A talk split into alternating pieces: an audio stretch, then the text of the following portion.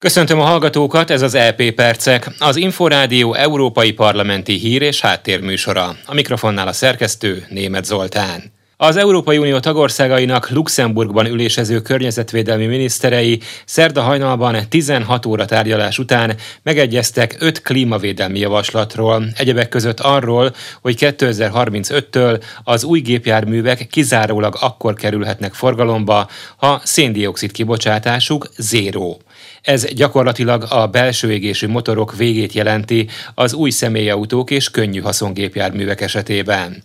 A miniszteri megegyezés képezi az Európai Parlamenttel folytatott tárgyalás alapját a jogszabályok végleges megszövegezésénél. Az EP már korábban támogatásáról biztosította a célkitűzést.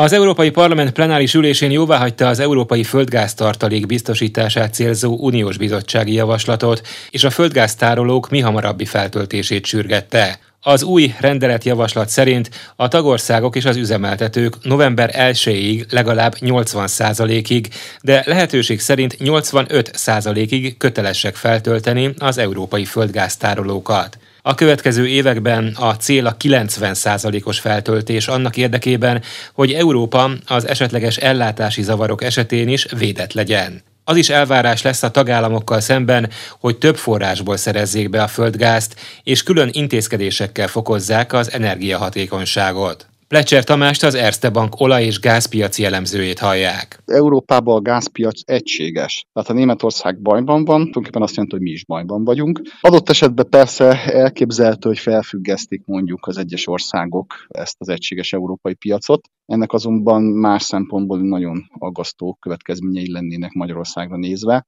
ugyanis az elektromos árampiacon is egységesek vagyunk, Magyarország pedig abból nettó importőr. Tehát, hogyha mondjuk felfüggesztésre kerül nagy Isten a földgázpiac, és visszatérünk a nemzeti piaci keretek közé. Ugyanezt például elektromos áramban nem tudjuk megtenni, és nyilván egy ilyen lépést a földgáz esetében az elektromos árampiac is követhet. A rendelet szerint a gáztároló létesítmények ezentúl kritikus infrastruktúrának minősülnek. Ezért a külső beavatkozás kockázatának kizárása érdekében üzemeltetőiknek kötelező tanúsításon kell átesniük. Az Európai Bizottság augusztusig iránymutatást ad ki a tagállamoknak arról, hogy miként tudnak közösen földgáz beszerezni. Az eljárást két vagy több tagország kezdeményezheti majd. A rendelet az Európai Unió tanácsának jóváhagyását követően lép hatályba.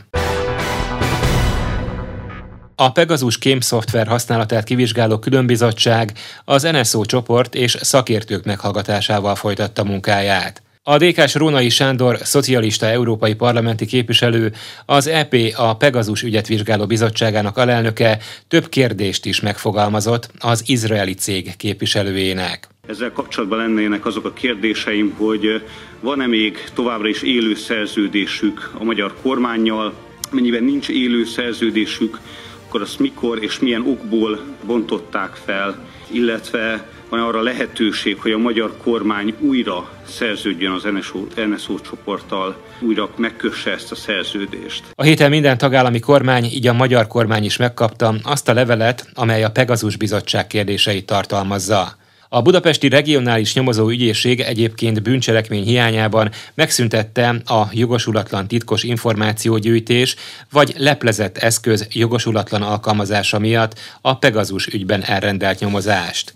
A feljelentés lényege szerint egy mobiltelefonok feltörésére és lehallgatására alkalmas kémprogram használatával jogellenesen figyelhettek meg számos magyar újságírót és ellenzéki közéleti személyt.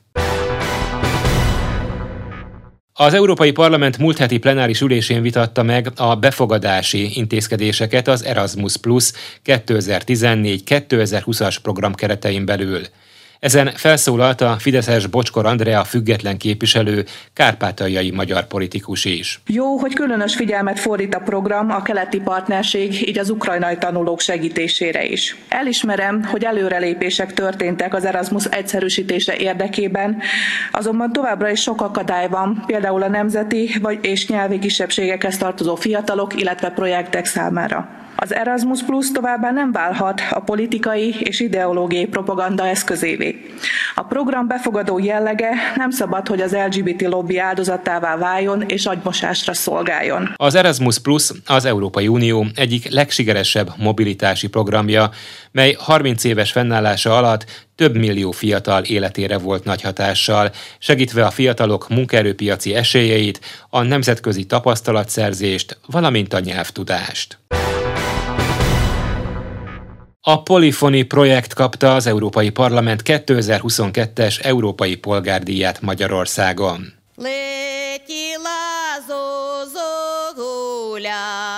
Az Európai Parlament által 2008-ban alapított Európai Polgárdíjat olyan kivételes teljesítménynyújtó személyeknek, illetve szervezeteknek ítélik oda, akik hozzájárulhatnak a polgárok és a tagállamok közötti szorosabb integráció, a közös megértés előmozdításához, vagy az unió értékeinek képviseletére hivatott programokat alakítottak ki.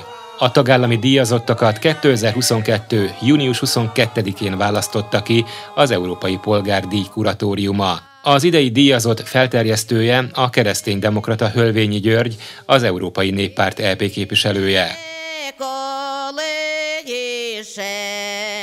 A Bot Miklós előadóművész zeneszerző alapította Polifoni projekt az ukrán falvakban ma is fellelhető zenefolklór felkutatását, megőrzését és bemutatását tűzte ki céljául.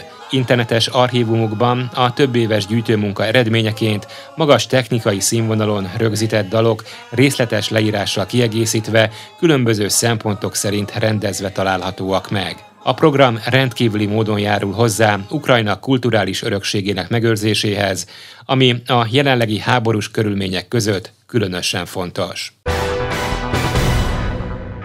Ez volt az LP e Percek, műsorunk meghallgatható és letölthető a Szolgáltatók podcast csatornáin, valamint az infostart.hu internetes portál podcastok felületéről. Köszönöm eddigi figyelmüket, az Inforádióban német Zoltánt hallották.